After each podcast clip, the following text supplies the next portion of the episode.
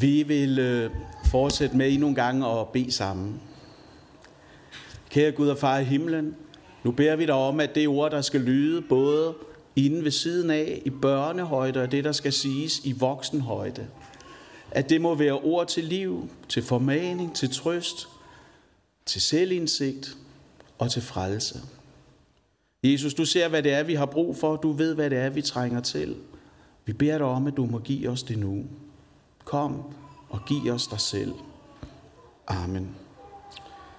Det, der er øh, prædiketeksten til i dag, som også står her, det er fra Lukas evangeliet kapitel 7, vers 36 til og med vers 50.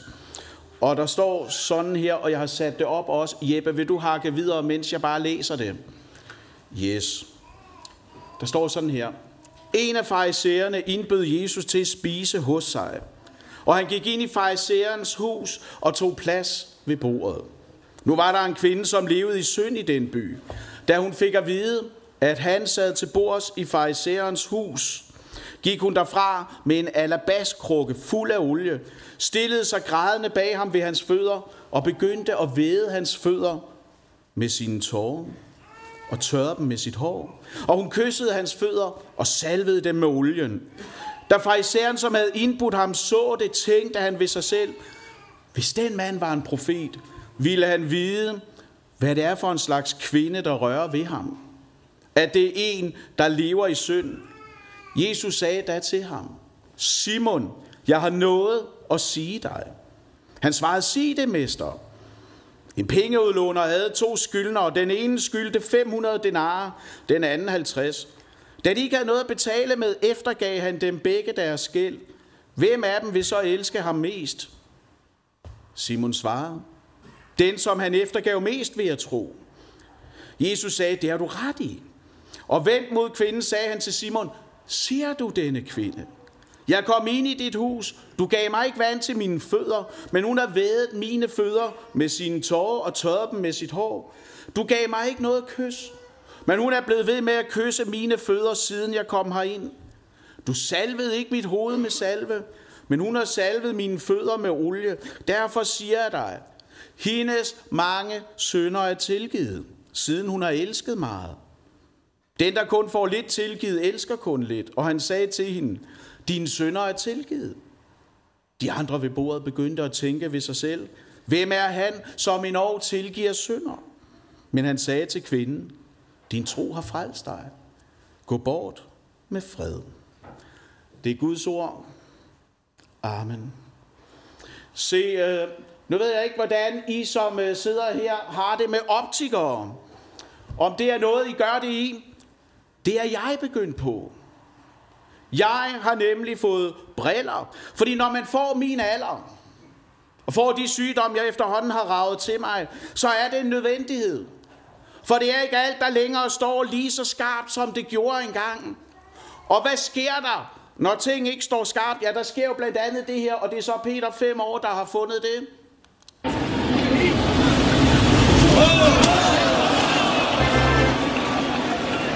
Ja, det var meget sjovt, ikke? Når, når ting ikke står skarpt, så sløres de, og de skarpe kanter, det bliver noget utydeligt. Og derfor så er det jo, at vi søger hjælp for at fastholde skarpheden, for at kunne orientere os. Og se, når vi starter her i dag, så er det fordi, vi skal være sammen om noget, jeg har valgt at kalde for troens selvindsigt. Fordi vi skal bo, bruge to af historiens tre personer som et spejl, for at se, hvordan står det egentlig til vi kan jo alle sammen godt have et billede af, hvordan det egentlig ser ud, eller hvordan vi ser ud. Og når vi så nogle gange kigger i spejlet, så får vi at vide, det er alligevel ikke helt sådan, det er. Det, der er på spil i dag, det handler om, hvordan ser vi os selv og vores tro. Fordi den skal jo være klar. Fordi en dag så kommer Jesus igen. Og vores opgave, det er ikke at sove fra genkomsten. For gør vi det, så ender vi på den ydre side af den evige bryllupsfest. Og derfor er det, at vi skal grave os ned i den her tekst, for der er to mennesker, og de er jo begge to i Jesu nærhed. De er sammen med ham, de hører hans ord. Og alligevel er det kun en, som går frelst fra mødet. Så for at vi ikke skal ende som det, jeg har valgt at kalde for Simon-kristne, så skal vi prøve at zoome ind på ham. Men inden da, så skal vi lige have sat scenen for vores tekst. Fordi den helt store og måske noget overraskende kontekst for dagens tekst, det er jo, at vi er før Lukas evangeliet kapitel 9, vers 51, som handler om, at Jesus han går op mod Jerusalem. Jesus, han er stadigvæk ikke på vej mod Jerusalem. Han går stadigvæk rundt op i, op i toppen af landet her. Det er stadigvæk heroppe i Galilea, han er i gang med at lave noget. Han er ikke på vej mod Golgata endnu. I vores kapitel her, der er Jesus først helbredt en tjener for en romer. Han har oprejst enkens søn i nejen. Og han har svaret på Johannes Støberens spørgsmål. Er du virkelig den, du siger? Har jeg troet på det rigtige? Eller er jeg blevet snydt? Det er den nære kontekst, den store ydre kontekst. Det er, at når man levede på Jesu tid, så havde man et noget mere åbent samfund, end vi har i dag. Det meste af livet i byerne, det var offentligt. Der var meget lidt, der foregik i det skjulte. Et hus, og jeg indrømmer blankt, jeg kunne ikke lige finde noget sådan fra, fra byen her, så det er det fra, det er nede fra Pompeji. Men, men sådan så husbyggeriet generelt ud dengang. Der var en stor åben gård, en atrium i midten. Og når der så var selskab, så var det åbent for alle. Det var ikke alle, der blev indbudt til mad. Men det kunne jo være, at der var rester.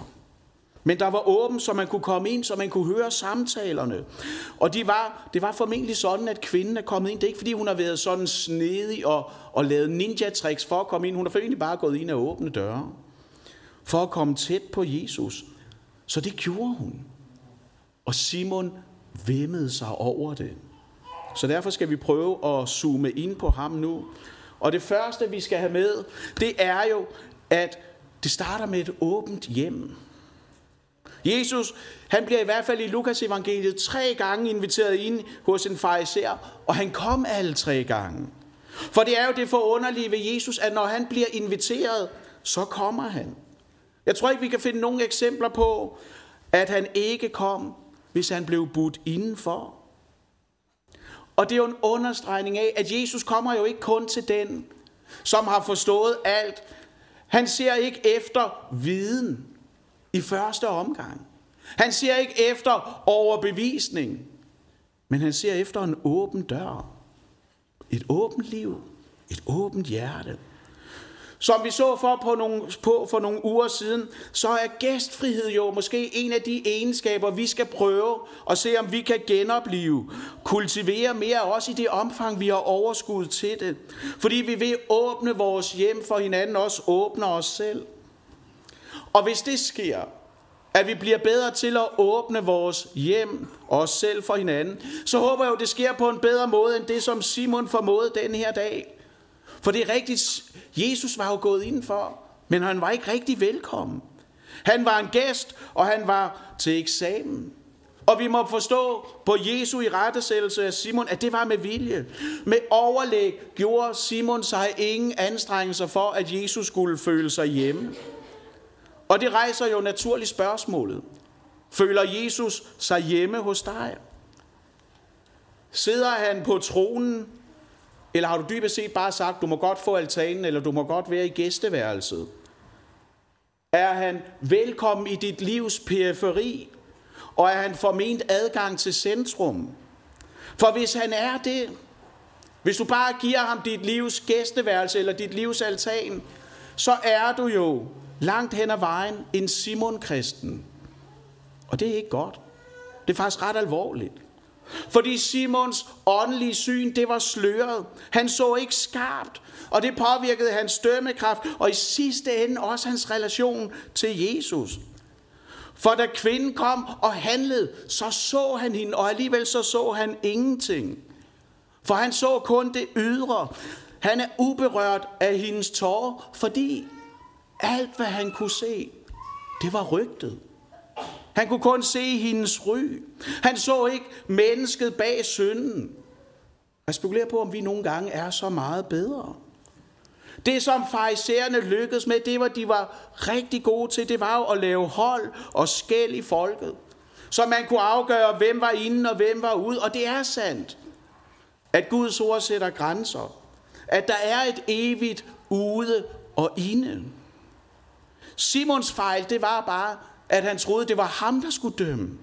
At det var ham, der skulle afgøre det. At det var hans stemme, der var den afgørende. Og derfor er der jo ikke nogen kærlighed at spore hos ham. Fordi jeg er druknet i religiøst hovmod. Og derfor er det jo, at Simon han ægles, når Jesus lader sig røre af hende. For det er så om han tænker, at hendes synd kan jo nemt smitte Jesus, som var det en, lund, en luftborn virus. Grunden til, at Simon ikke så skarpt, det var, fordi han var forblændet af åndeligt hovmod. Og det, jeg gerne vil sige til jer, det er jo, at stolthed og hovmod, det er syndens koldioxid, der langsomt og snigende dræber dig, uden at du nødvendigvis mærker det. Jeg tror, at det, som Simon manglede, og det, som vi måske tit kan have underskud på, det er jo taknemmeligheden og kærligheden til Gud. Taknemmeligheden over hans offer. Simon, han overså totalt, at han havde det samme behov for en frelser, som kvinden havde. Han forstår ikke dybden af sin synd. Han forstår ikke frelsens pris. Jesus, han var interessant i Simons øjne. Han var godt selskab, men han var ikke en nødvendighed. Og sagen er jo, at hvis Jesus ikke er nødvendig for dig, så ender han lynhurtigt med bare at være overflødig. Så det jeg prøver at sige til jer i dag, det er jo, at du må have en syndserkendelse i dit liv. For det er det, der afgør, om Jesus i dit liv er nødvendig eller overflødig. Og et diagnostisk spørgsmål til at afklare det her, om Jesus er en nødvendighed eller en overflødighed, det er jo, når du falder i synd, og det gør vi jo alle sammen, også i dag. Når vi falder i synd, driver det dig så til Jesus, eller tænker du sådan lidt mere, jeg skal bare tage mig sammen. Jeg skal bare lige stramme ballerne lidt mere. Jeg skal bare lige være lidt mere dedikeret. Jeg var også lidt træt, og jeg er lidt mentalt ubalanceret. Går du til Jesus? Eller tænker du, jeg gør det bedre næste gang? For tiden, så er der jo en del virksomheder, der er på vej mod konkurs, eller de prøver at lave en eller anden form for rekonstruktion, sådan at de på sigt kan overleve. Og det er jo fair nok, det kan der jo godt være nødvendigheder i. Men det jeg siger til dig, det er, du må ikke lave en åndelig rekonstruktion i dit liv. For hvis du ikke er gået åndelig falit, så er der ikke plads til nåden. For det er kun, når vi ser synden i os, at Jesus bliver nødvendig for os. Det er også, i dag, for, det er også derfor, at vi i dag har døbt lille Iben til at være Guds barn. Jesu lille lam. Fordi dåben genføder og fornyer. Den renser os helt. Da vi i januar måned gennemgik Amos' bog, så var der især et udtryk fra kapitel 2, der gjorde et kæmpe indtryk på mig. Nemlig det her med, at Gud han dømmer fra frugt til rod. For det betyder jo, at Gud dømmer både det synlige men også det skjulte. Der er ikke noget, der er omtaget eller undtaget. Det kan godt være, at vi er åndelige isbjerge over for hinanden, at vi kun kan se en lille smule. Men Gud dømmer fra frugt og helt ned til rod. Og derfor er det så afgørende, at vi får klarhed over, at vi har troens selvindsigt til at afgøre, er Jesus nødvendig eller i praksis overflødig. Fordi når vi afslutter nadverfaring i dag, så hører vi jo, at der er ikke nogen fordømmelse for den, som er i Kristus Jesus. Når hans søns blod renser os, så er der ikke nogen dom tilbage, så mister den sin magt. Så er der ingen fordømmelse for den, der er bag blodet, hverken dengang eller i dag. Det betød så meget for Jesus, at kvinden blev tilgivet at han lod sig navle til et kors. Simon så ingen værdi i hende. Han så lige igennem hende. Ja, det vil sige, det gjorde han jo ikke helt, for han ægledes, vemmedes over hende. Og Jesus så en, der var ved at dø for. Det betød så meget for Jesus, at lige præcis den her kvinde kunne blive tilgivet og frelst, at han lod sig navle til korset. Den betaling havde Simon ikke brug for, tænkte han, fordi hans egen retfærdighed måtte da være nok. Og det tog pladsen fra nåden. Simon han var mere optaget af at se godt ud i verdens øjne end i Guds øjne. Og igen erfarer vi sandheden i, at der er mange mennesker, der er faldet fra, fordi de ville elske sig verden. Uanset prisen. Også når den er evig og uigenkaldelig. Sagen er jo, at vi ikke får en sund syndserkendelse, hvis vi ikke kobler den til Guds vrede. Det er derfor, at Jesus har noget at sige til Simon. Og måske har han også noget at sige til dig, som lytter i dag. Måden vi finder ud af det på, det er jo ved at åbne vores hjerter og vores bibler. Ved at lade Guds ord gennemlyse os. Jesus han viser jo med sine ord, at han godt ved, hvad der bor i Simons hjerte. Simon havde tænkt det, han havde ikke udtrykt det, og det var set. Hvordan har du det egentlig med, at Jesus han ved alt det, som sker i dit hjerte? At han ved alt fra frugt og til rod i dit liv. Målet for os, det er jo at stå foran Jesus med en lukket mund, fordi vi er gået fra præstation til kapitulation. Fordi som Søren Kierkegaard, han siger, eller det siger han måske ikke lige om lidt, eller jo, det siger han. Han stiller nemlig spørgsmålet. Hvad er syndens modsætning, når det ikke er dyd eller moral? Nu skal vi gætte ikke, hvad læreren tænker, men hvad Søren Kierkegaard har skrevet. Hvad er syndens modsætning, siger Kierkegaard, når det ikke er dyd, og det ikke er moral? Er der nogen, der har et bud? Morten, du har prøvekaldet prædikant. Hvad, hvad siger du? Har du et bud? Ikke Nej, ved du hvad? Det er troen. Syndens modsætning, det er troen. Det er ikke dyd eller moral. Det handler ikke om, at du skal tage dig sammen. Det handler ikke om, at du skal prøve mere. Men det er troen. Det er det, som Simon manglede, og som kvinden havde. Og derfor så skifter fokus nu fra os, fra ham til hende. Og det første, vi skal have med, det er jo det, der ødelægger os. Det er jo ikke tragedien, men det er håbløsheden. Hun havde et ry, hun havde et rygte, som havde stigmatiseret hende. Så at komme til Jesus, som hun gjorde, det krævede mod. Dengang, som det også gør i dag, for at komme til Jesus, det er jo ikke ufarligt. Det er en konfrontation, konf- konfrontation, det er et svært ord at sige. Det er en konfrontation med valg og prioriteringer. Fordi måske burde du vide bedre.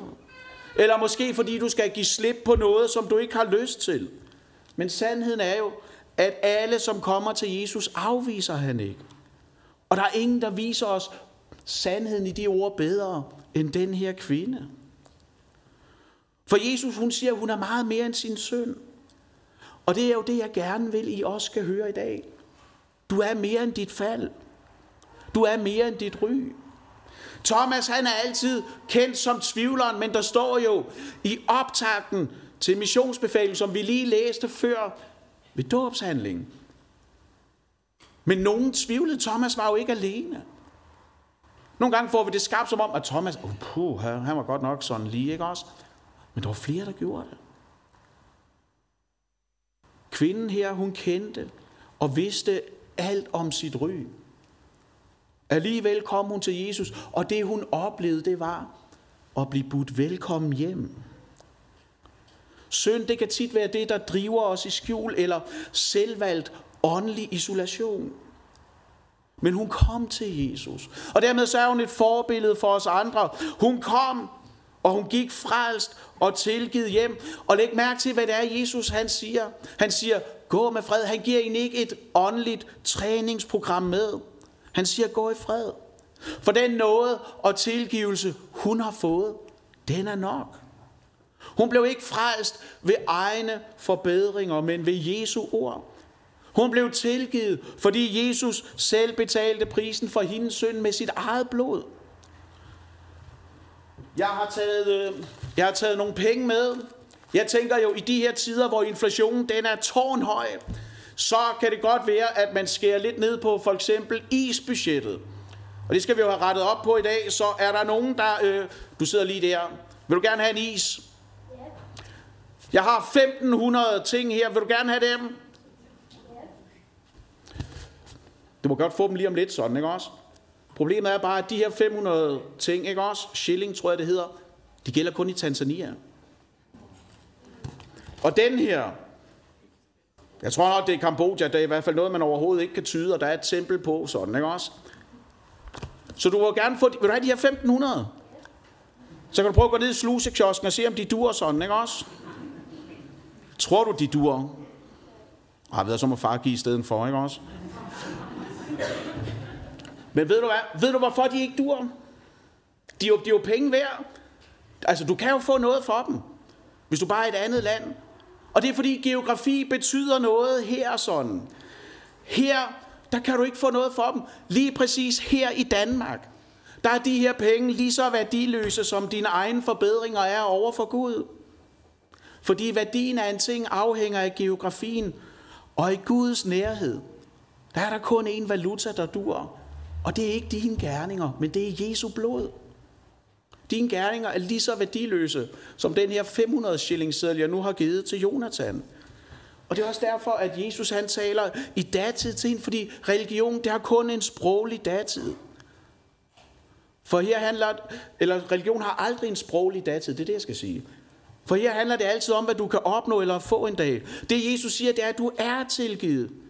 Fordi han vidste, at om ikke så længe, så går jeg til Jerusalem. Og så inddriver jeg hendes gæld. Jeg betaler den fuldt ud. Og det Jesus siger til hende, det siger han også til dig i dag. Til dig, som ikke altid føler troens glæde og varme. Også til dig siger Jesus, gå med fred. Hvis du har givet mig din synd.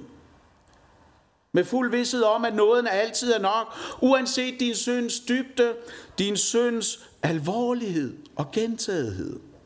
Nåden er altid større, dybere og rigere end faldet, når vi kommer til Jesus. Jesus, han kendte hendes ry, han kendte hendes skam, og han elskede hende alligevel. Og det var gensidigt. Hun elskede ham, selvom hun ikke sagde det. Hun viste det bare med sine handlinger. Hun havde set noget, de andre havde overset, fordi de var åndeligt blinde. Hun så, at Jesus er syndres ven. Og det er vores håb og redning. Hun græd. Og jeg spekulerer noget over, hvad for en følelse er det, hun er fuld af og ikke kan kontrollere. Hvad er det, der påvirker hende så meget? Jeg tror, det er kærlighed. Hun siger ikke et ord. Og Jesus hørte alt, hvad hjertet sagde. Og det er for mig en trøst, at Jesus også forstår vores ordløse bønder og skrig til ham. Han ved det. Han kender dig jo fra frugt til, til rod. I mødet med Jesus, der bliver vi sårbare og magtesløse. Og det gør ikke noget. For den, der gennemskuer, den, der ser, er også den, der elsker mest. Hun elskede ikke for at få noget, men hun udtrykte en taknemmelighed for det, hun havde fået gennem Jesus. Synd, det er jo den erkendelse, at der ikke er noget i mit liv, hvor jeg ikke har brug for Jesus. Den erkendelse og den selvindsigt havde hun. Hun vidste, at Jesus ikke bare var overflødig, men nødvendig, og det kaldte kærligheden frem i hende. Hvis vi skal sige det bibelsk. Hun elskede, fordi han elskede først. Og derfor så salver hun Jesus. Uden et ord siger hun til ham, du er det mest dyrebare for mig. Der er ikke noget, der er for dyrt for dig. Og det føder jo spørgsmålet til os. Er der noget, vi synes, der er for dyrt at give slip på for Jesus? Og det er her, vi lander prædikenen. Hos Jesus. For jeg vil gerne, at når I går herfra, så er det i erkendelsen af, at Jesus han kan tage enhver synder og gøre dem til Guds barn. Fordi som vi skal høre lige om lidt i en ekstrem smuk sang, som, som øh, bandet vil synge for os, så har han gjort alt for dig. Det her billedet. Det er i virkeligheden en kvittering. Det er en kvittering på, at Jesus har betalt alt for dig. Der mangler ikke noget. Når Jesus fortæller den her lignelse om eftergivelsen af gæld, så er det fordi, vi skal forstå, at gæld forsvinder jo ikke bare op i den tomme luft. I sidste ende er der altid nogen, der må betale. I sidste ende er der altid nogen, der må bære tabet. Og evangeliet siger til dig, Jesus bar din synd og betalte din gæld. Det, der skete på korset. Det handler ikke om tilgivelse, men om transport af skyld og gæld. Fra dig til Jesus. Og han tog det hele. Da Jesus han hang der, så rystede han ikke noget af sig undervejs og sagde, ej, det er alligevel for klamt det her. Føj, det er ulækkert. Eller hvor er det uværdigt? Hvor er det nederen? Lige meget hvad for en synd det var, Jesus bar, så betalte han for den. Og han sagde, det er fuldbragt. Også for dig. Så når du er bag blodet, så er du sikker, så bærer du det fuldbragte, fuldendte værk i dig. Jesus han mistede alt for, at du kunne få alt i ham. For blodets renselse er total. Og det er jo nådens banalitet. Du får alt for intet. Og derfor ser vi måske ikke altid, hvor stort og forunderligt det er, når Jesus griber ind til frelse for os. Så vil du elske Jesus mere, så se på korset. Se på korset og tænk, det er min kvittering. Det var min gæld, og han betalte alt. Og når du ser det, så kan du gå med fred i vidset om, at nåden altid er nok. Også i dit liv. Lad os bede sammen. Jesus, jeg beder dig sådan om, at du må komme og stille dig foran hver enkelt af os, der er her. Så du ikke bare er en mulighed, men en nødvendighed.